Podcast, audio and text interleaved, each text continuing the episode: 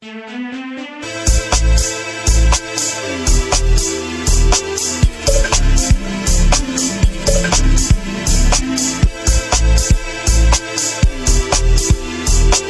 welcome to Black Uplips, man. We are the horsemen of Black Uplips. Well, we're not the horsemen of Black Uplips anymore. We are now Black Uplips Podcast Media. Like this. You're listening to Real Lockroom Talk with your boy, Hastalio. Tonight, my special guest is Keith. Keith from Mass. Yo, Keith, you from Massachusetts? That's right. I'm a Massachusetts. Bro. Yo, he's from Boston, Massachusetts, man. Yo. um, and I got, of course, my regulars. I got Nigel and Erica, and Simon will be here in a bit, man. Anyway, yo, Keith, uh, Keith, what's going on, man? This is, uh, by the way, everyone, this is Keith, twin twin catering maestro. He's a chef. Keith, you ever thought about going on um, MasterChef? Have you ever been on there yet? Um, well, I tried. I, I just um, I'm not allowed to because I'm a pre- professional chef. So if you're a professional chef, you're not allowed to participate. That's not fair. Couldn't you lie to them and say, kick his ass. You, know? nothing on me. you ain't got nothing on me, brother. you could just be like, I, I've never cooked before in my life. like, like for me, for example, I'm I'm quite a good cook in it. Like just from nature, you know, I'm Jamaican, so Jamaican people always learn to cook jerk chicken and that. You have to. Uh, so I can do that anyway. So I can go to go. I could cook cook Jo- Gordon Ramsay under the table, man. I can guarantee ya. Hey, man, that's what's up, man. It's not the thing, the, the thing is though, with, Jamaicans, the way Jamaicans cook, they don't do the measuring thing. things. Like, yeah, man, I put some of this in, man. I got put some of that in, and, and it still tastes crisp. My, I watched my mum do it the other day. She put a, did a, a pot of um, curry goat, and I'm trying to watch what she's doing because there's a secret ingredient that she hasn't revealed to me. Won't. Seriously, you know, when you have your mum's food and you eat it, and it's like there's like that certain taste, and you think, why? That's It's like heaven. We, mate, I can't replicate it. And whatever she was doing with her hands, man, it was that quick I couldn't even follow. so something went in there that I didn't see. If tonight she won't say, she said, "Oh yeah, man, pimento, pimento, and some pepper, and this." And that." And I'm like, "Yeah, whatever. You're not giving me the secret." You know, you know, Jamaican food. I think their secret ingredient is tomato tomato sauce and vinegar, man. Nah, man, which what, what kind of Jamaican food's that? Yo, that's their b- barbecue sauce, man. Nah, man, no. Yo, Keith, Keith, don't laugh at me. Where you been? Tomato, tomato, what soup? Tomato sauce And and vinegar. man, you're talking about prawn cocktail, ain't you? Yo, trust, yo, trust me, I know, man. I was with some Jamaicans and they were like, "Yo, you just put a bit of tomato sauce and some Mate. vinegar in there," and I was like, There, "You were, there, were, there weren't Jamaicans who was living in Germany for 30 years, were they? you you know what? Look, Me don't know Jamaican start with tomato sauce. I- I What task you- talk about then? I task you guys now. Even Keith, no, I know Keith's the professional. Tabasco sauce, maybe, but not tomato sauce. Yo, I'm gonna, yo, Keith. Next, next time you cook yourself, you put some tomato sauce, vinegar in there, and trust What me, saying? what you saying? Keith, man, put him right, man. Put him right. Yeah, get the professional. on. Yeah. Tomato sauce and the sugar, you know, balancing out all the salt. You know, you need the vinegar for your acid, and then you got the curry, which is bitter. You got to balance it all together. So tomatoes is uh, 100% goes inside of a curry sauce. Okay, okay. Ah, Wayne knows, you know, Wayne knows, you know. You, yeah, yeah, my mum don't use no tomato sauce in my curry. So you know, it's not, you know, it's not for bread. Um, you can, you can just, um, you can just do it. You know what I mean? It's not, it's not, you know, it's not I use, gospel. tomato, I use tomato sauce for chips, mate. Nah, but you know, you, you gotta, you know, you can just like, you know, blend it, man. You can blend it. Trust me. But a lot of people don't. Wow, Jamaicans know it.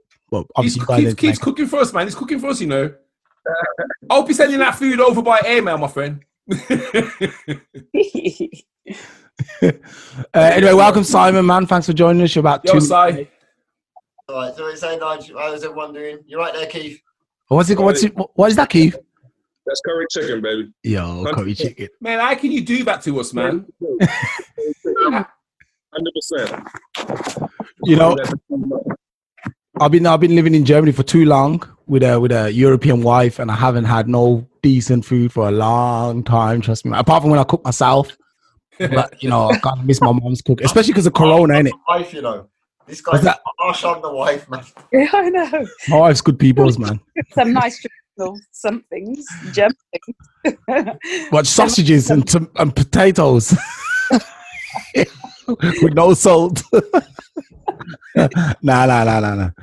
um, all things, all things square. Anyway, going back to Keith. Keith's um, obviously I met Keith in Germany. He used to live here, but now he's left. Um, Yeah. Was that your own choice to leave, or did you just, you know, because Germany sucks? No, no, I got myself in a little trouble, so I had to get out of there. You, he's having trouble in Germany, man. How do you do that? Uh, I'd rather not speak. No, no, you I have was to gonna say, out. man, No, no, no. ask him that. I mean, I mean, I don't mean to. I don't want you to reveal anything, but I was just saying, like, how do you get yourself into trouble in Germany when basically you, you do everything in Germany and get away with it most times? I know, you know, you know, the party scene is crazy over there. You know, Mm, IOG and Fresh University. yeah, you yeah, know, all the artists over from Germany, uh, from America to Germany, yeah, from the and, uh, you know, the you know, and uh, the drug scene gets a little crazy. yeah, yeah, yeah. Sure. I caught with a lot of stuff, and instead of going to jail, I just took off. Man, they couldn't hold me. He did the right thing, man. He did the right thing. It's the same thing I would do, to be fair. I'll be getting off, man. to get the hell out of there. Yeah. Um, but one, because you're obviously ex-military too. How long did you serve? I served five years U.S. Army. And then you got, you obviously got trans. Well, you was sent to Germany, and that's where you basically set up in it. That's right. Yeah. Yeah. So the reason why I got you on today in it because I wanted to talk about because you wrote something a post which was really interesting, but I don't know if you deleted it or Facebook deleted it. He was talking about gangs in the army. Now I've heard a few whispers that there is gangs in the army, but you wrote something and you was like you went into detail, man. I was like, yo, I want to read this, and it was gone. I was like, nah, man. So, dude, Yeah. So it 100% got gangs in the military. You know, you got a lot of uh, white, black, Spanish guys who who leave for a certain reason. They leave the United States for a certain reason, Mhm. either go to jail or get out of their situation. So they Yeah. join the military trying to become a man, right? So once you get to the military, it's a huge melting pot. yeah, You know, so everyone from all 50 states. So you got the Bloods, you got the Crips, you got the Latin Kings, you got every single uh, gang under the belt Mhm. together. And and it's hard, you know. You what they say, um, you could take someone out the hood, but can't take the hood out of someone. and, and that's what it's all about. So you get to the military, you're trying to become a man, you're trying to forget your old ways, but you meet up with all these cool people that you yeah, yeah, never left Massachusetts. Until I, you know, so I met people from Georgia, California, and I'm like, yeah, I'm Crip, yeah, I'm Crip. Yo, man, so what they do over there? So what they, yeah, so the military, you know, definitely has a lot of gangs. Um, and um, uh, the biggest gang, what I would say, is the is the Masons. You know, the Masons are, yeah, yeah. and and they run the military. Almost sixty percent military is Mason. Okay, That's where the whole system is set up around them, to where they get the rank, they get all the benefits, they get their choice of posts, whatever they want to do. You know. Okay. Yeah, man. Because I met a lot of Masons actually over here, and I was like, "You're Mason." Because I remember, because I, I like I went into conspiracy deep. I actually bought masonry books, Freemasons and stuff, and I start I started seeing all the symbolism, like their rings that they have. And I remember, like when I was working on Post, I'd see people driving in, and I'd look at them like, "Yo, he's got a G on his ring, man. What is that? He's, a Mason." And then I met a guy who's actually a, quite a high up Mason, and he was all telling me, "Yeah, man, we're all Masons. Man, Masons is good. You should join." I was like, "It's I'm my straight. that was like- yeah, I was like, you know, I'm gonna scratch that, man. That's against my principles, man. But uh, Yeah, definitely. Yeah, the military. I got um I got in a little trouble with gang violence. There was a, a huge fight in a club in Germany, and um, instead of just dissecting the situation down to, to individuals, mm, together like we were in the United States, pretty much saying all these black kids from this post are this gang, and all these, and it just carried on. It just followed us. So there's, there's no way to really uh, rehabilitate yourself yeah, if the followed you into the place that they're trying to escape to. You know, so Okay. it's definitely uh, a problem. Yeah. That must Well, be, that, that, that must be hard because obviously, when you join the military, I suppose your assumption and perception is that you're all going to become this kind of brotherhood. And yeah, Training and adversity, you know, you'll all be kind of, yeah, man, these guys are my guys. I mean, would that kind of play out? I mean, did you um did you see any conflict? Did you have to go to anywhere where there's any conflict where that that kind of got in the way of people kind of doing what they should have been doing to protect everybody? You know, was there like in Iraq, was you in Iraq or Iraq? I don't think no. When it comes down to a situation like that, is everyone has uh, fear overtakes your um your your ego. You know. Okay. So when, when you're afraid, you you you stick with each other, no matter what Yeah. color and where you're from. Yeah. You know, Okay. we all make it home. But as far as individual, like in Germany, you leave the United States and you go to the military, Korea, Germany, wherever you go, you can recreate yourself. Mm. You know, sort of tend to bind with people that are like you. You know, so you get into these little groups. You don't you don't consider yourself a gang, but in the other men in the, in another man's eye, you are a, a gang member. You know, you're, you're Mhm. running around in the clubs. You're, you're uh, smoking weed in the barracks. You're uh, you know, got the doing hooking up your cars like if you were on the street back here, and they just consider you a uh, uh, uh, uh, individual that is a little bit wild and untamable, and that categorizes you almost as like a gangster, you know, and that Jeez. that's the problem. That never escapes you, you know, and that's most predominantly for the black men in the military. Yeah. Because well obviously, you, Mm. obviously we've got this issue at the moment with like obviously Black Lives Matter and all these police brutality killings and stuff. You know what I mean? I was thinking, obviously there's there must be some sort of racism in the military too. Like in England too, Simon can attest to that. There's a lot of racism in the, in the British military too. So I guess you guys have to face the like the Aryan Brotherhood and everything else in the military as well. correct, just like in jail.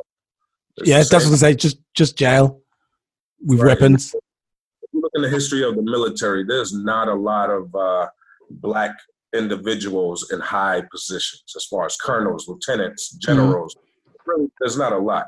You know, um, you, if, the predominant uh, black men or women in the military are staff sergeants, E8s.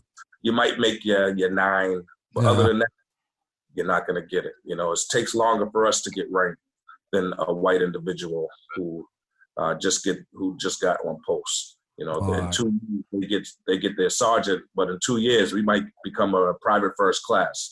Yeah. It's, it's really some racism. It's a system that's the problem. Yeah, sure, sure, sure. Uh, in terms of when you left the army, I know it was by um, means outside your control kind of thing. Um, but what was your rank when you actually left the army after five years? Um, well, I sort of felt free, but at the same time, I stayed in the in Germany at that time, and I never went back to the United States to sort of, uh, you say, uh, to process everything that happened. You know, so I stayed in Germany, which had its own systematic problems uh, against Black people and, and uh, minorities. So I really had um, didn't have a chance to adjust. I went in from one horrible situation into another under, uh, situation I didn't even understand yet. Yeah, So I learned the German language, and, and I found out, you know, they don't even want you to speak their language. You know, Yeah. so it's, it's sort of I didn't really have time to really process everything getting out of the military. Mm. Okay, what was your rank when you left the army? Uh, specialist. Special- yeah, yeah, yeah, okay, I'll get you. See, what, Five what was your speciality? What did you do? in the military. Chef, Use was a chef. That's right. Oh man, we love the chefs in the military. Man. They, they, they keep us going, man. That, that's the one actual surprising thing about when I was in the army, when they actually allowed me to eat my food. It was delicious. but the problem was, I try and sit down and it's like, right, get out on the drill square, and then you're out on the drill square and you're doing some bullshit. Right. Yeah, Yeah, I like to uh, play get two minutes to inhale your food. yeah. Yeah, you better smell it because you ain't gonna sure as hell ain't gonna taste it. Oh, Keith, you um you touched on that Germany was like a different experience. I mean, what what which part of Germany was you in? So I lived in Mainz, Wiesbaden area, Okay. around the capital, about 30 minutes from the capital. Um, you know, it was really multicultural, a lot of Turkish, a lot of Italian, Russian, um, but blacks were minimal.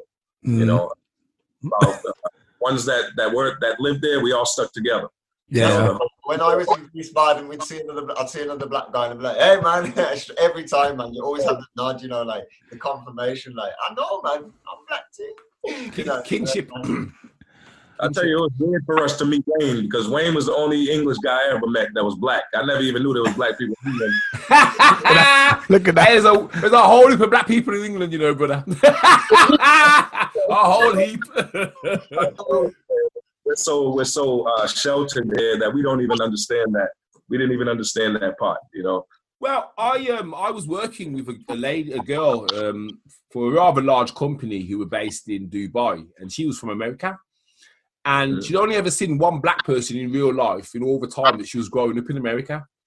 And uh, she actually ended up marrying an African guy You know what I mean? You know, once she went black, she was like, "Oh my god." Um, but when she come when, when she come to England, she was like, "Oh my god, look at all these black people." She couldn't. She just hadn't seen black people, and I thought, "Hold on a minute, America." Yeah, Surely you're not that big that you can't drive 10, 20 miles and see another. nah, nah, uh, it's states, innit? You have to go to different states. different Oh, states. Some states are just pure white in Mm. America, Wow. you know, and then you got some states where it's very multicultural. Like if you go to New York, California, Atlanta. Well, not even all Atlanta. Atlanta, I heard that Georgia is quite black, and then when you go out of Georgia, it's like At the Why- same- You know what happened? I mean, like, correct me if I'm wrong, Keith, but uh, you know, I just, there's always been a lot of black people in the south, even during the worst of times, because there was a choice for a lot of people where, or no choice for somewhere, they either tried to stay in the south and pick cotton and do those jobs even after slavery, or go to the north and look for different jobs in the north where they were doing all kind of things, cooks, labourers, you know, au pairs, all these different things that were happening. So people chose to either stay in the south or go north, but there's always been predominantly a big um, black community in the south. So in all of those places, Alabama, Louisiana, Georgia, all these places, there's always been, and Florida, there's always been a huge black um, contingent there. That's that's true. That is 100 percent true. You know, I, I say the way the America's set up is, you know, if you put a dot on a piece of paper, and around that dot draw a huge circle. That's that's uh, how every state is set up. So all the minority blacks are on that dot, mm, and then the whole circumference filled with white people. So Yeah. it's, it's a control process. So they always have the control. You mm. know, cities, a lot of black people in the cities, but in the suburbs, uh, man, it looked like a white piece of paper, brother. Wow. wow. So, it's- interesting because last night I was watching um, a documentary uh, on UK TV on BBC, and it was actually talking about black people being in the countryside, and it was saying like the countryside is actually so um, therapeutic for you and to be in touch with nature. It was actually um, we was preconditioned. So the lady was saying when she came here from I think it was Jamaica or Grenada or somewhere, she says they would they knew that only really white people lived in the countryside and they were hostile and it wasn't the fact that they were hostile that environment quickly like black people quickly realized they wasn't welcome there so they passed that on to their children. And then two generations when you become detached from nature and you're not used to being in the countryside like i know many black people from the city who never ever go out into nature literally never go out into nature. Mm, th- there is a huge detachment between black people and nature in the UK because we just know to stay away from the countryside because you know um, literally historically we knew that we wasn't welcome there so we just Yeah. stayed in urban areas and just and just and stayed together it's an interesting thing but it's very sad because if I think about what nature means to me and how I feel literally being replenished when I'm out in nature it's it's crazy that so many people who have got built up, and, and this is talking about obviously black people have faced a lot of systemic injustices and you know problems at home. So to be out in nature, to be able to sort of meditate, to be able to just take yourself away from it and breathe that country air in, I think could actually be really important and helpful to to a lot of black people. mm. I believe so as well. Anyway, so so Keith. Anyway, so you're so you're a chef. Well, I want to change the topic a little bit. You're, you're a chef. How's it how's it going for you at the moment? Because obviously, are you still shut down down there in Boston? That's right. Yeah, we're still shut down. We can't open for a while. Yeah. Right. Yeah. Well, actually, the thing is, there's bright, brighter days ahead because in Germany we've been open for like maybe two months now, and you know the restaurants back open as normal and things are you know anyway because you got family here, haven't you? Still in Germany, That's right. Yeah. so you know you know everyone's gone kind of crazy, man. You know, it's like we're, we're expecting the second wave to like just take us all out. Yeah, man. So so just just sit tight. You're gonna you're gonna. I think England's just opening up now as well, isn't it? England. Just about. No leisure centres. Independence Day. Have you been given? Have you been given a, an estimated date of when you can maybe look to get back to business, Keith? Um, so uh, we're opening uh, catering for. I do catering. Uh, so we're we're opening up in stage four. And stage four is when they find the vaccine, when the vaccine works and the vaccine's in the public. So Wait uh, there. Finding Whoa. two- Robin has taken it serious then. yeah, Whoa. Yeah. So, Stage but, um, four.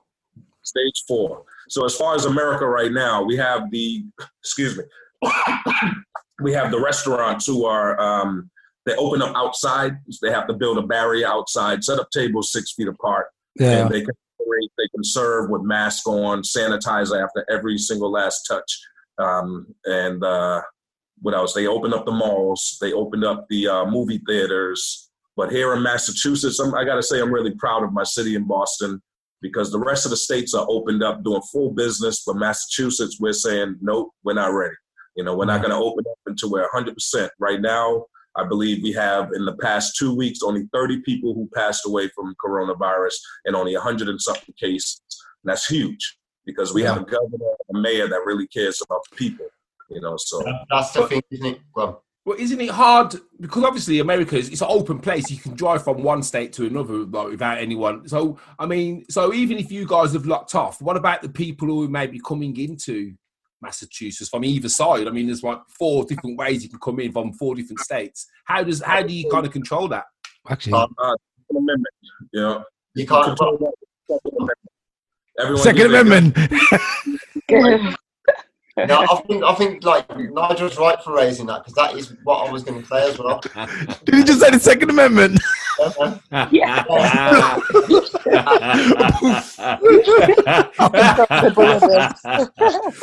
oh god. But I'm still out in Massachusetts. No, but in general, like you're right. Nigel, to raise that.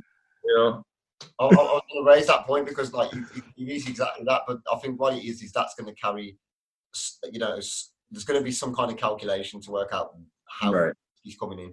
And I think what he's doing by, like you say, by having a governor and a mayor who are sort of working, you know, in tandem, and they're actually to have joined up thinking when you're getting the advice from from from Trump, what you're getting is it's amazing that some states are just like, no, we're going to have to take uh, that That's whole right. situation and deal with this ourselves. And some people don't, did that really well, like Governor Cuomo. He he did really well in New York when it was really surging over there. Um, and there's been places where, like I say, like like Massachusetts and a few places who have, you know, really worked together. The problem is, is when the mayor and the governor are arguing, and then obviously you're getting direction from above that is literally pushing for states to reopen no matter what. The way to look at this is now Trump's having these rallies, and they're actually taking. They've got stickers on these on these seats at these convention centres that are saying, you know, social distancing, blah blah blah. And he's instructing his staff to go in there, tie chairs together, and take the stickers off, fill the places up and everything. But obviously, he's masked. Well, he's not masked up, but all these people have to be masked up, tested every single day, and contact traced. But then the rest of people in society is not advocating for that at all. He's actually saying we don't need to test that many people and we shouldn't, and wear a mask if you want to, and all the rest of it. So the advice is really, really bad. So when governors and mayors get it right, and you've got that that cohesion between the two, because it it doesn't work when you're getting advice from the mayor and then the governor basically says right, and we're opening anyway. Because the mayor becomes disabled, then they're, they're, they're the lesser power. They can't control what's happening. So it just depends. You know, I think Massachusetts is doing a brilliant job. And you're safe, Keith, man. You're safe. Oh yes, always. Oh yeah, always. I got the Lord behind me, man. You know, God keeps me safe. Yeah, man. Yeah. And, and, in, and, and Interpol. Interpol. So I got. Let me tell you something. Interpol, because Germany, running from Germany, what we said earlier on. oh yeah, that's a joke. That's a joke. Okay. Yeah, I get it. I get it. I get it. Um, a system- sorry, there's a system in place where um, if in a in a crisis in a crisis or a pandemic, um, we could declare a state of emergency. yeah. Uh, the president who is in office automatically takes over that office for four more years. So anything that Donald Trump is saying is everything where the virus doesn't matter anymore. It's gone. We, we beat it, all the stuff that Donald Trump is saying, telling the mayors, open up, yeah, everything's fine. He just wants to make sure that in November, if this virus is still around, he him as president to say state of emergency, and he doesn't even have to run for president. He's automatically president. for Oh four my more god. Oh my god. So, so we by default, man. Loophole. Wow. Okay. Wow. So wait there, did you hear about this geezer? Um, what's his name? Uh, Kanye West saying he's gonna run because uh, we posted something in the group, and Simon had a good point. Um, what do you think, Keith? Do you think? Have you heard of it? I did, yes. And What, do you think? I believe, Come on, Keith, what do you know, Johnny? this is a publicity stunt. All right, so Kanye could uh, he could kick rocks. I don't like him at all. Um, so this is Donald Trump and Kanye's plan. So if Donald, if Kanye takes say 2,000, 3,000 votes from the public, as long as Biden doesn't get those votes, those votes pretty much go to Donald Trump. Oh It's another little scheme of Donald Trump's to get all the votes. He needs the electoral votes. So if people start voting for Kanye, that takes away from the uh, I want to say the Democratic Party. Yeah. You know, he, he, in default, again, he wins. So it's a strategic thing that Donald Trump is doing by having Kanye run for president. You know, what add to that as well, like the one thing when people say that Kanye's un- unhinged, the one thing that I don't think anybody can actually say is that he doesn't know what he's doing. You know, he may be a fool in some ways, but he's very calculating. And Mhm. if Kanye was really actually running for president, he wouldn't be coming in after the primaries like this late in the day with some half-assed kind of um, campaign. He would have been there early. He would have been in the rest of his opponents down early in the first, second round and everything. So he's got a clear run to the finish line because he's not the kind of guy who's going to sit back and, and just wait this one out until the last minute, unless it's going to, he's, he had a realistic chance of winning. yeah. Um, he's got a massive following. You know, he's a very, very talented and famous guy, but he hasn't got the the, the sort of um, pull to be able to come in this late in the game and expect serious voters to vote for him. Because what's he get? How's he going to appeal to the the white middle class woman? You know, in the middle of Oklahoma or something like who's not going to who's who's not going to resonate with hip hop music or you know somebody very brash and outspoken and black telling them what they should do.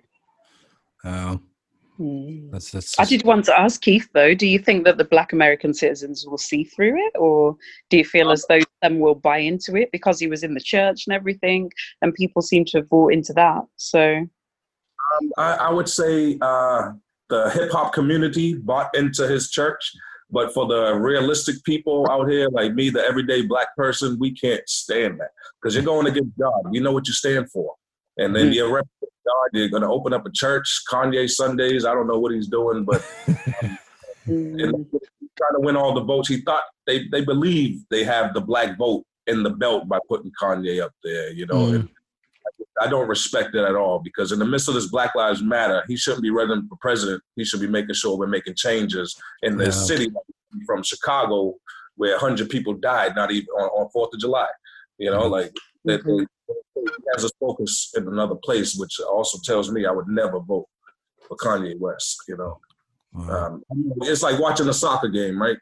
The, the Yeah. commentator knows everything about soccer, but put him on the field, he can't even score a goal. He won't even be able to pass the ball. yeah. Yeah. So that's how I feel about Kanye, man. well, I always think like, and this is this is, I don't know if it's anything to, to do with the fact that he's rich, but in powerful circles, it doesn't matter who you are, you're going to come across a lot of interesting people who have a lot of interesting things to say. I reckon that Kanye is just one of those guys you just hear really amazing things in passing. And then tries to palm it off as his own, as like right knowledge. You know, he just seems like one of them kind of brothers, man. He's like, I have a philosophy, I had a dream. you know what I mean? And then like this guy's trying to pass it off like that's his thing. I mean, this guy will have you believe he parted this, you know, the, the Red Sea. And I just think like he's just he's a bit of a clown, but I think not. I don't I don't take him as a joke. I'm not going to say that this guy doesn't have anything about him. He's obviously a very. He reminds me, to be honest, of um, Candace Owens, where Man. she has the potential to be absolutely brilliant, but chooses to be a clown. And I'd Yeah. say that in a sense about Kanye, but not to the same degree. I think this is a publicity stunt. I wouldn't call him a clown. I think he's got some interesting things to say, but he's just he's not he's not presidential material in my opinion. Yeah, man. Um, uh, while we talk about this man and the whole Black Li- Lives Matter stuff, did you hear about this party, the NFAC? Did anyone else hear that? yeah, I, the, I saw the march. I saw a, vi- a video clip of it. Someone that would have been watching, but Yeah. um, what state they were in? Where were they? Georgia. Uh, Oh, these these the the guys guys with the guns. Yeah, yeah, yeah. They're my boys. They're my boys, Oh, man. these are the guys who went to defend people, yeah. So Yeah, yeah. protesting, yeah. Well, I think he raised an interesting point because it was just saying about people marching on DC and what would happen if black people chose to do what those um, th- those sort of people defending the the American stat, you know, the statues of Confederate, you know, these Confederate leaders, because I don't think you could they could have pulled that off in Washington. But that, like you say, where where is it actually? It's not an open carry state. That's why. No. Well, I would ask Keith, Keith, quickly. Um, if say these guys really got some like influence going around, because I think they have. Because like to be honest, I'll I'll join them straight away. I'll join them. I don't care. Yeah, I would. I would. Um, if they got big, how long would it be before the U.S. military was like, okay, we got competition? Um, I, I think as soon as it leaves the state, it's still in one state at the moment. So Yeah. as soon as it leaves the state, then I believe we're going to have an issue. You know, Okay. believe- you know, there's already a lot of talk. They're trying to now associate with the NFAC with the Black Lives Matter movement. Yeah, it's not the same thing. it's not you know these political communists who are trying to uh, represent Black Lives Matter. So they're they're trying to terrorize, you know, put it into a terrorist group. Mm. It'll be The same as Devils now. Well, aren't but, they? but, but did the same with Black Panther movement, though, didn't they? yeah, yeah, that's exactly what I was And and the thing is, when you watch some of the documentaries, anytime there's a black voice or any kind of person who looks like they're going to get a following, they just take them out. So Yeah, that's why you'll find, you know, a lot of people who are making decisions. You won't know who's making the decisions, but we do need that unity. We do need that unity, but it's very difficult now because the voice. Everybody wants something different. You know, that's why there's some black people who voted for Trump because they want to have someone who's um, who goes to church as their president. You know, you've got some black people who, you know, will never vote for Trump because they want democracy. You know, they want rights for. You know, there's so many different facets that have got to be created to actually make it equal.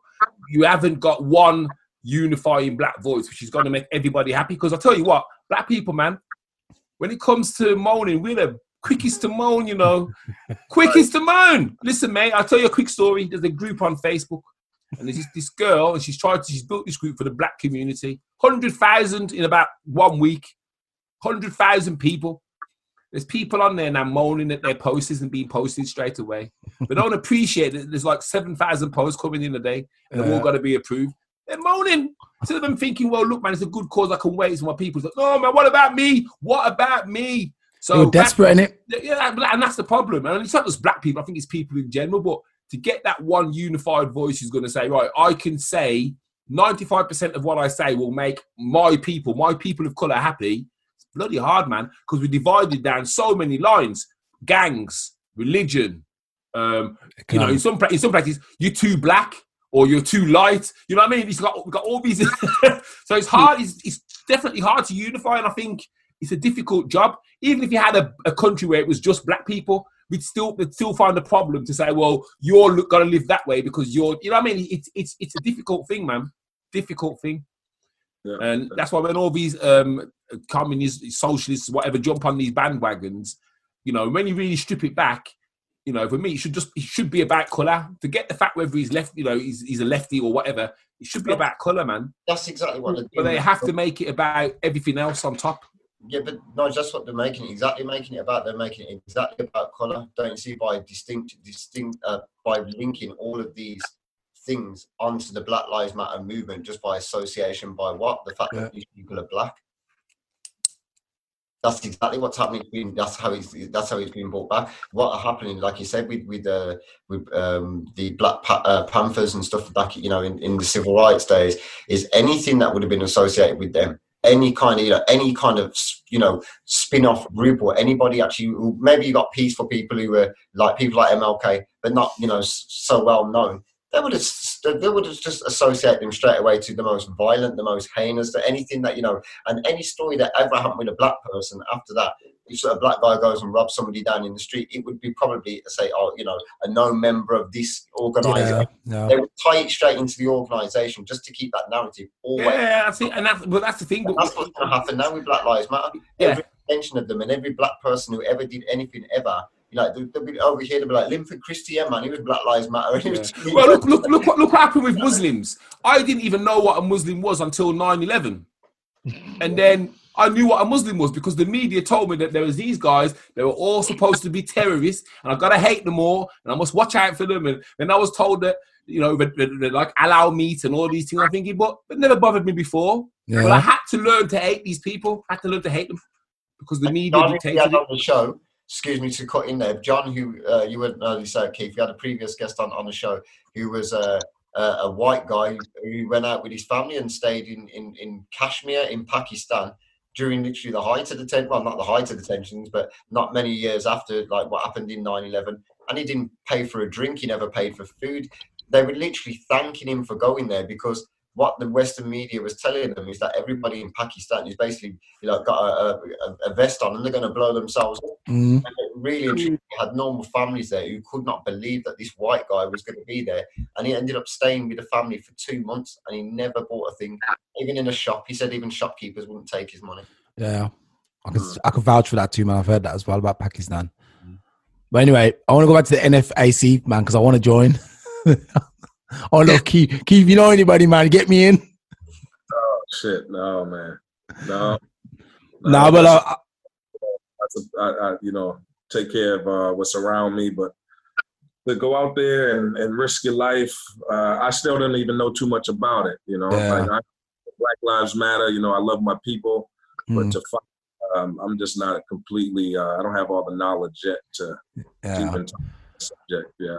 I think at the end of the day, it's probably better just to stay away from that sort of stuff, man. Because I think there's enough martyrs who will will do it. But you're like obviously a father. You know, you got kids, you got business, you got you know, it's not really your fight. You know, you're doing all right, but I think there's a lot of people who are not doing all right who can say, you know what, I'm gonna go and fight for this cause. You know, even me, I got like three kids now, I got a wife, got a job. I'm pretty set up here. You know, I don't have to go and fight any anyone's fight apart from racism. Racism, I'm gonna fight to the day I die. Now, I don't care. I'm I'm a soldier of I'm with you, bro. I'm in with you. yeah, the anti the anti racism soldier. That's what I am. Uh, so I'll fight that till till I die. Apart from that, any other fights, unless unless it's like an all out civil war, I have to take a couple of geezers down. then I'm in. But uh, yeah, man. Um, fight, with uh, intelligence, you know, with um, with our brains. You know, we Yeah. if we could change one person's opinion every day, you're winning the war. You Yeah. know, that's how. You know, I fight with my words. You know, which Yeah. is that's learning the facts and being able to present the facts to where maybe you can have a change of heart. And you know, that's that's the battle I'm fighting. You know, um, if I have to pick up my gun, then um, there's a there's a serious problem. yeah, Yeah. of course, of course. Speaking is no longer an option. Um, I want to talk. I want to go back to your military career. Did you did you ever go downrange? Is that what you call it? You saying you went to Right, Iraq? But Yeah, I, didn't, I didn't to Iraq. I didn't go to Afghanistan, um, uh, where another you know situation uh, in the military. I got myself into a lot of trouble. Um, Mm. Got locked up for five months and kicked out the army after Jeez. five years of service. Okay. So, uh, I had a racist sergeant who just kept on telling me, "I'm from Boston, and Boston's not known for a lot of black people." Yeah. So he kept telling me, "Oh man, you're like a Uncle Tom. You're a white boy. Like there's no black people in Boston." So that was just making me mad. I punched him in the face, and um, I pulled a knife on him in the kitchen, and uh, yeah, they locked me up. They locked me up, bro. You know, Yeah. so Was was like obviously he was in jail then or prison jail. Is that like normal jail? Is that like kind of like a soft version or a harder version actually? Say it's um, a little bit softer. You know, they try to follow the same uh, system, but um, Mm. because we're soldiers, you know, from the Air Force, the Navy, the Marines, everyone's together in Mannheim, Germany. Yeah, okay. It's just do our nine to five. They give us gym time. They feed us, and then they lock us in the cell. You know, Alright. with twelve or fifteen people on one bay. You know, so it's it's almost being back in basic training. That's how it felt. Oh yeah, okay, yeah, then it's all right then. It's all right. It's easy then. So when you just like don't want to go down range, man, you just punch a shot sergeant in his face. You're good? Yeah. Five months. There's, there's, there's no advantages to punching a sergeant, man. Believe me, apart from instant gratification at the time. With no advantages. No. I, I nearly went there myself. I got thrown down the stairs by a sergeant and then thrown down the next flight of stairs by the same guy. You know, I was 16 years old, the youngest trainee on on uh, on camp out of 1500. One of three black or minority ethnic, as you say these days. You know, guys are on on on there. So. Yeah, man, and and we, they used to be blatantly racist to us. They say, you know, when you come to attention, you know, you bring your ar- you snap your arm down like there's a nigger going through your mom's handbag. You know, no offense, Johnson, and stuff like that. You know what I mean? I used to get it so bad. I used to get just, you know, in, when we was like running and there'd be uh, like a, a puddle of like dirty, muddy water, tell me to start doing press ups and then stand on my back and then just grip the back of my shirt and just pull me through the, the, the, the mud and then tell me that we had dress parade on and we all had to stand up and see how our uniform looked and obviously I'm there dripping in mud. So I've got now about 30 seconds to go back inside and get changed and get out there in 30 seconds, which is impossible. So now he's going to beast everybody else in the squadron except for me, who can go back inside, change, have a nice cup of coffee, and watch everybody else. and then yeah, you do Best that. space of friends in it. You do that enough times to somebody, and, and uh, yeah, you'll make some enemies. I mean, you set everybody on me. I don't know if you had it. You didn't have it like that though, Keith. When did you? What, how old was you when you went into the military? I was 19 when I joined. Oh, so you're still quite young, and then you went straight to you did your basic training, and then went straight to Germany. I did basic training and uh, AIT, which is uh, your, your job training. Mm. Uh, and, uh, went straight to Germany. Correct. But they weren't that harsh with you, because I guess in America, it doesn't matter how we look at it. I think Americans' military is a lot more multi-diverse than the UK military. Mm. I believe. And also, I think in America, it seems like military is like Keith said earlier. Um, it's a way to get for a black person to get out, you know, of the life that he's probably been set out for. You know what I mean? You can think, okay, I'm gonna go to the military and set myself up a little bit. Whereas if you just stays in the hood, you know, you know where that's probably gonna end up, jail or dead. So yeah, man. Anyway, so you went down. So do you want to say something? Uh, yeah, it's okay. Yeah. So you went down down to Iraq, man. What was that like? Because was that like hours of boredom, or was it like all action packed, like a Call of Duty game? Me. Yeah, I, I've never been to Iraq, but I've been um, I've been to Macedonia and Kosovo. Oh, you Uh, didn't go to. Oh, They locked me up before the unit left. Oh yeah, Yeah, they- Okay. They was taking my ghetto butt with them. Yeah, they were taking me. It was like, like, this guy shoot us. He said, I'm out of control. We are not taking him. No, they locked up about seven of us, about seven different guys, you know, a couple of guys, Chicago, Las Vegas, a couple of New York guys who just, uh, they classified off. You know, they wr- they wrote us off as soon as we got there. We were young, dumb, and Yeah. uh, didn't, uh, they locked us up and uh, put us out before the military, uh, our unit actually was deployed. Yeah, because I guess it's kind of like one of those cases where you think to yourself, you know, if I go down range, man, it's gonna be so, it's gonna be a hell of a lot of friendly fire going around. That's right. Just shoot you, stop shot. It was it was it Iraqi or it was a Pakistani or someone else. you know, I see blessing from God, man. God made sure that I didn't put myself in a situation. I Yeah, yeah. handle.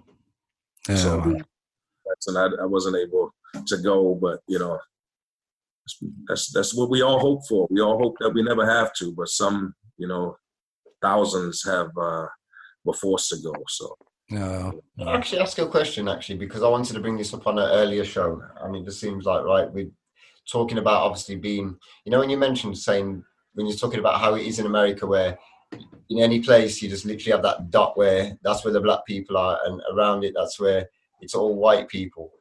I was going to say, like, for the fact that it is, we do segregate ourselves off in so many places, and it's everywhere around the world, literally wherever you go, to some extent do you think like tribalism and that willingness to um, and need or want to stay with your own is natural or do you think it's learned behavior I believe it's learned behavior. You know, it's systematic. They they teach you that in school. From school, you learn that you know different classifications, and um, they sort of teach you only one tribe. They don't really teach all tribes, so they make others feel uh, less confident about their skin color or where their religion or you know where, where they come from, and others very proud. You know, um, as far as you know, white Caucasians, they they're proud to be Americans. You know, yeah they're always proud to be americans and they're not really what a lot of them mean is i'm proud to be white man because you know i'm living a charm life right about now man There's Well, there's nothing wrong with it though, is it? As long as it's not hate anybody else in it. yeah, you can't choose to be white, and this is what I, I think I've, I've said to a lot of um, white people I know, and, and it's happened a lot in England, and I'm sure each of you have had the conversation in your, in, in your own peer groups. Like, there's a lot of white people now who are going through white shame, and some of them because they've sort of come to a realization about things they didn't realize before, Hmm. and others probably feel like it's been pushed upon them to sort of make a decision where they stand, and they've decided, look, I don't want to be on the wrong side of history, so I'm going to stand in with the Black Lives That Matter or whatever, you know, crowd or, or stand proud and be white. I think the problem is like you shouldn't be ashamed of who you are if you are white. You should like like um, Al Stalio said earlier on. If you just see something that don't seem right, you know, then you call it out. And like you said, Keith earlier on, you know, your fight is to try and educate people with fact. You know, to Mhm. tell them stuff that they don't know. And there was a um, a goal casting that I put up earlier on in, in the group, and it was talking about um, Dave Chappelle, and it was a really good one. It was I do like them goal castings, but it was a particularly good one. And uh, he he talked about that experience, you know, growing up, you know, with with uh, you know, being that one, you know, that what that that one black family or that you know that you know, and growing up with the hardships and people basically just passing it off like it's not real. You know, it's our it's our I learned the experience that we're all going through, and I think like if you're going to be white, just ex- take in the knowledge, listen to what people are actually saying to you, and if they're saying that we're hurting and we're going through this collectively, and there's enough voices, then just at least acknowledge us, and that will be at least a start. You know, we don't ask you to you know march on on on the on on Capitol Hill, but we just ask them to at least acknowledge the pain. Yeah, yeah, man. Um. Anyway, I guess you you guys ain't got nothing. You guys are quiet today, man. You guys are awfully quiet, man. Hello. I'm here, man. I'm here. Keith, Taking it in. how, how long have you had, how long have you had the business, man, before lockdown? Uh, so uh, well, I started Twins Catering in Germany. So I had Twins Catering about six years in Germany. Wow. Then- Yeah, man. So you know, then I got home and about I came home 2015, and my brother and I actually opened up Twins Catering here in 2016. So you know, but we're doing very well. You got a great contract with the New England Patriots. Everyone knows, you know, Tom Brady and all these guys. Yeah. We do them every Sunday. Every home game, we do all the caterings for them.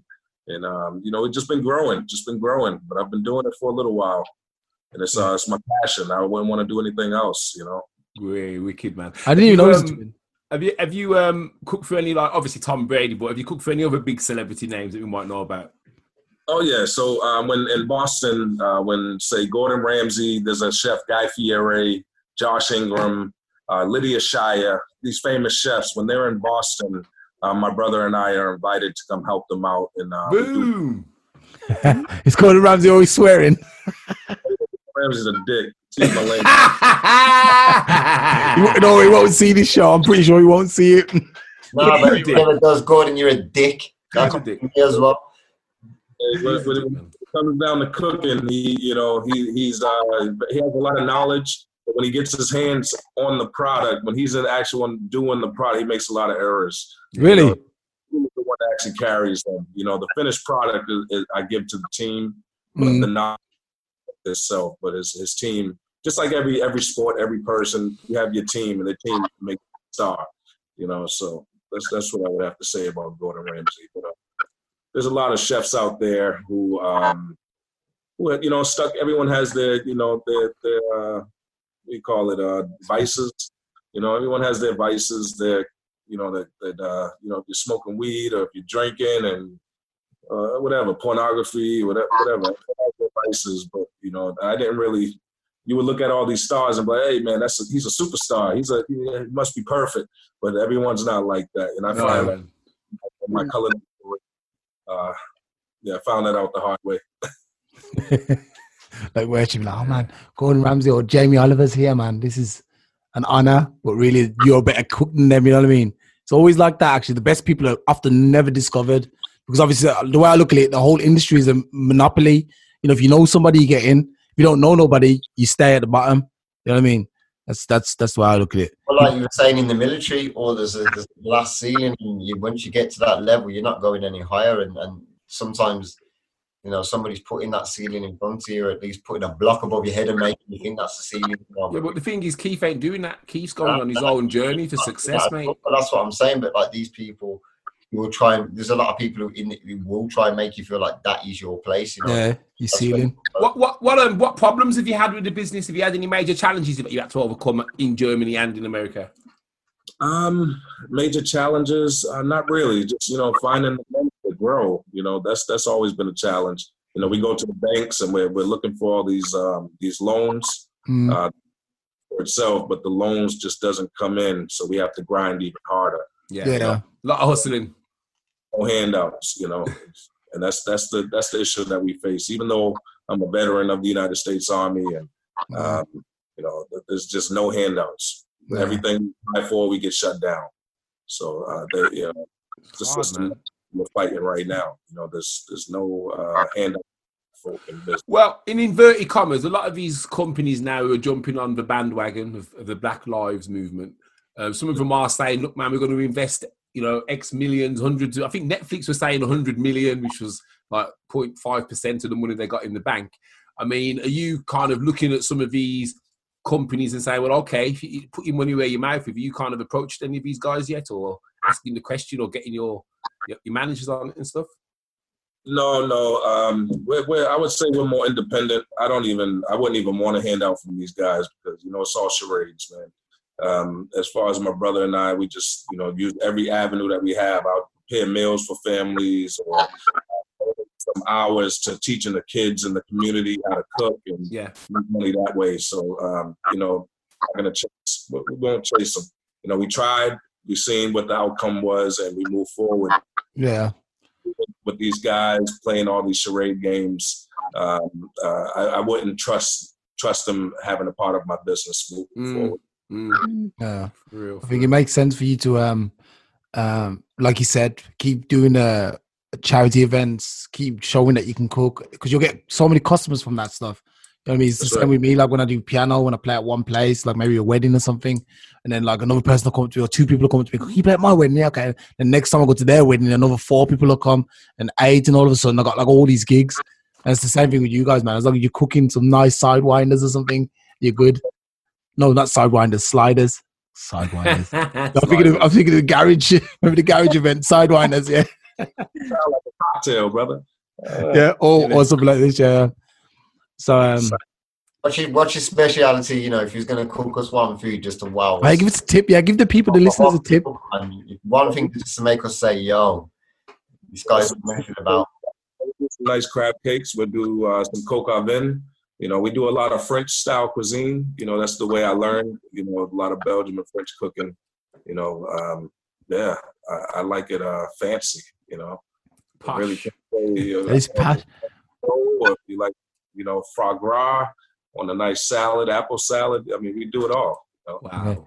Sounds Can you do- It probably makes sense. To, can you do Indian food?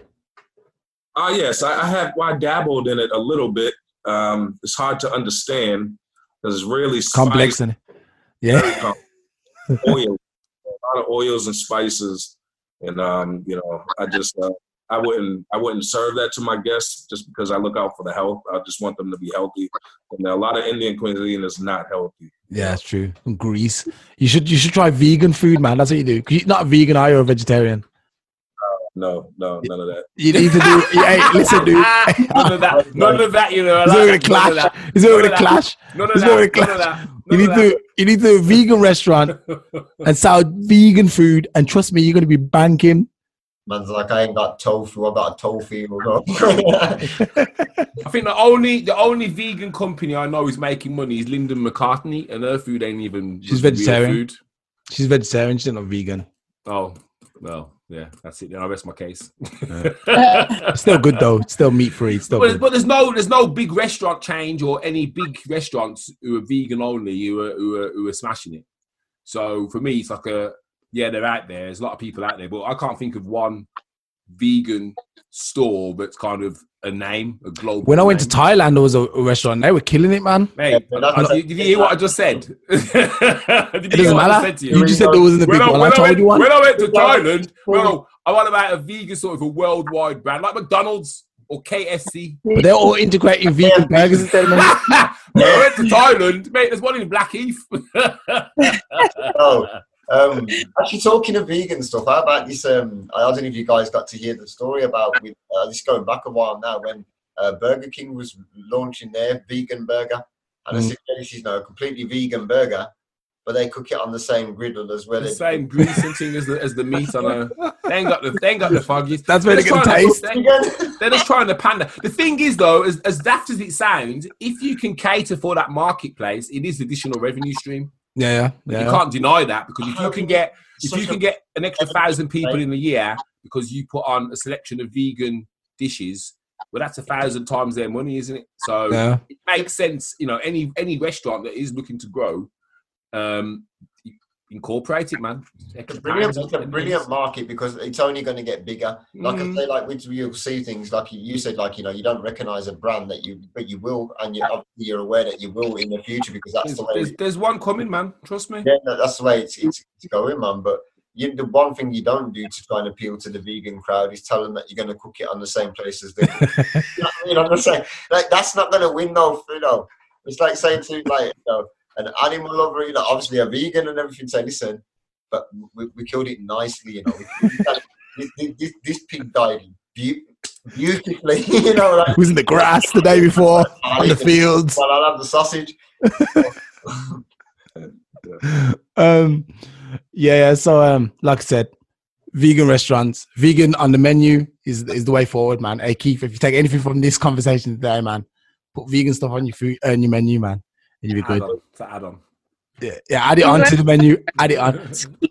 In the twin, in your twin business, have you ever had a restaurant, or has it always been outside catering? Uh, we we had two restaurants. We tried. Um, the place that we lived in was a predominantly Portuguese area, and um, uh, tough is our tough community. So we opened up a, uh soul food restaurant in the middle area, and um, it just didn't work out too well. They weren't. They didn't trust us enough. You know, we were brand new. This was back in 2006. They didn't trust. We knew what we were doing. So we ended up shutting that down and opened up a breakfast and lunch diner. So the breakfast and lunch diner, Twins Cafe, uh, we made it in the newspaper. Everyone's talking about it. Um, Board of Health came down and found every single last reason to shut us down. Really? So Oh, two Yeah. exits, you know, exit purposes. Our hood over the grill was too small, and just and we just didn't have enough money to to put up to to save ourselves. So we had to shut that one down. Damn. But you know what? And and thank thank goodness to God that was the birth of Twins Catering. After we tried the restaurants, we were like, what? We're just gonna do catering, and uh, we've been catering ever since. You know, Mate, so get, get rid of all them overheads, all them regular bills going out every month. It's actually a weight off people's shoulders Yeah. to relinquish. I mean, I had an office for my business, and man, the day I handed back them keys, the light, the, the, the clouds open, man, and this light just shone through on me. Hallelujah. Because it, it was like, whoa, I feel like, honestly, it's just that pressure because every month, you know, right, before we can even eat a piece of bread for ourselves, we've got to serve X amount of customers. Yeah. And we've got to hope they're all happy, hope they all pay, hope they all leave tips, and then we might be able to get a can of beans at the end of the night for ourselves. Mm. So I imagine that was a big weight off your shoulders, man, to to, to get rid of that. You know, I've always, I've always had a, a kind of a dream. I don't know if it's still a dream when, when I'm doing all this stuff now, but I always wanted to open like a, um, a stand, obviously like an imbiss stand. Um, what would you say to me, Keith? You know, like if I was gonna, you know, because obviously that's got to be kind of fast food, and it? It's got to kind of be like burgers and, and quick things that you can do quickly. You can't do a Jamaican rice and peas. Well, you probably can if you prepare it the night before, but it takes a long time. You know what I mean? So, what would you say to me if I was like, yeah, man, I got so much money. I want to, I want to open one of these up. Would you recommend it, or would you say, nah, you know what?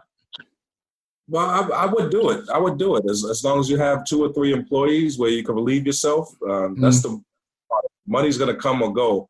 You know, people are going to like it or not. They're going to support or not. But um, if you get stuck there seven days a week for 17 hours a day, Yeah. your life.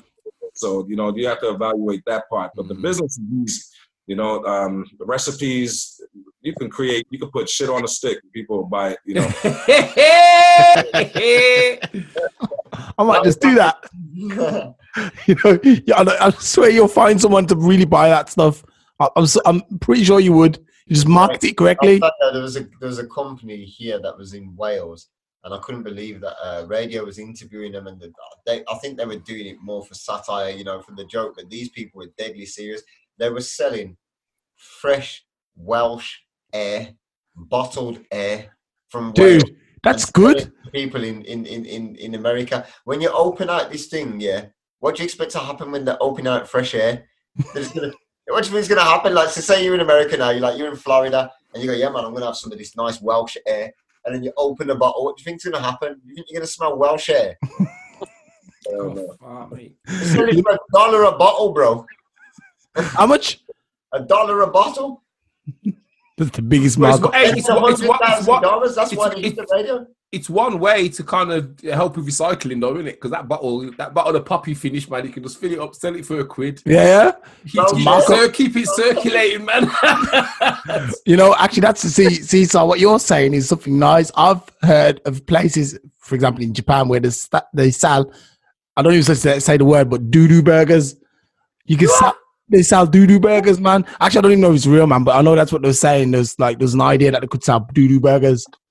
There's a market for everything. Oh my god. There is. I've heard of the shit, man. You've heard the good. you try. I've heard of the shit, bro. They are. man, no, I'm gonna ask my I'm gonna ask my Japanese friend about that on Thursday because I can't believe that. I can't believe that. What's that? Yeah, make that up, man. Nah, nah, I'm serious, man. I'm serious. I'm telling the truth, man. I get Tell on the truth. Now. Anyway, guys, man, we've done an hour, man. We've done an hour. I'm sure everyone's ready to go to sleep. Well, except for Keith. He's chilling. Middle of the.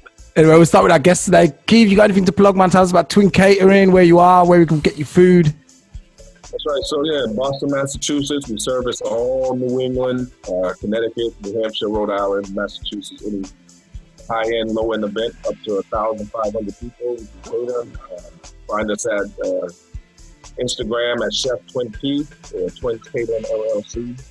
Our website www.twinscatering.com. Excuse me. I'm all over the place, guys. Uh, but yeah, just Google Twins Dash Catering LLC, and well, we are available.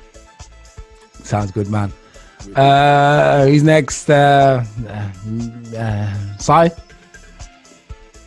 Man, I'm good. I just want to say, like I say, um, been a been a crazy old week again, man. Bringing uh, some ideas together and that, and I'm going to make some announcements to do that. I'm still keeping strong for this week. But hopefully by next week, I'm going to have something great to say. Nice word, man. Uh, Nigel?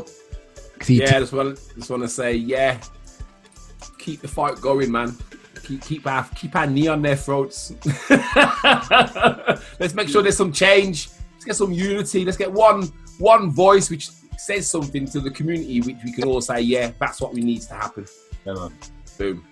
Wait, and he's uh, the boss of Love Selling Hate. No, Love Look, sales hate selling. dot com. and he's probably got a seminar coming up which he doesn't want to promote for some reason. So No, no, no. I'm I, I am taking on people at the moment. Uh, to be fair, man, I've got students coming at me left, right, and centre. I'm gonna have to shut the door soon.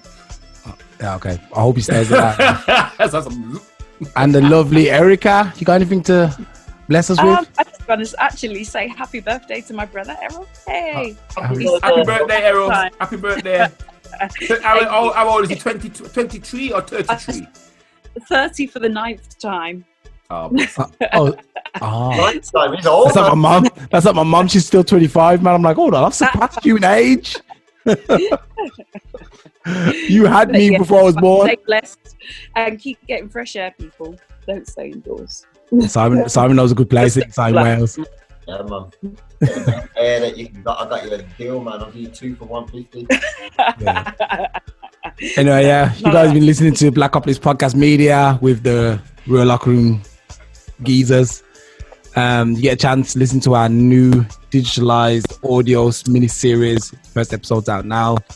A hidden agenda. Have- you get a chance, have a look at that. Guys, peace out, man. I'll see you guys next week. Peace. Thanks again for, for coming, uh, Keith, man. Cheers. thanks, Keith, man. Nice one. Good Get to you on meet man. again. All right. Take care, guys.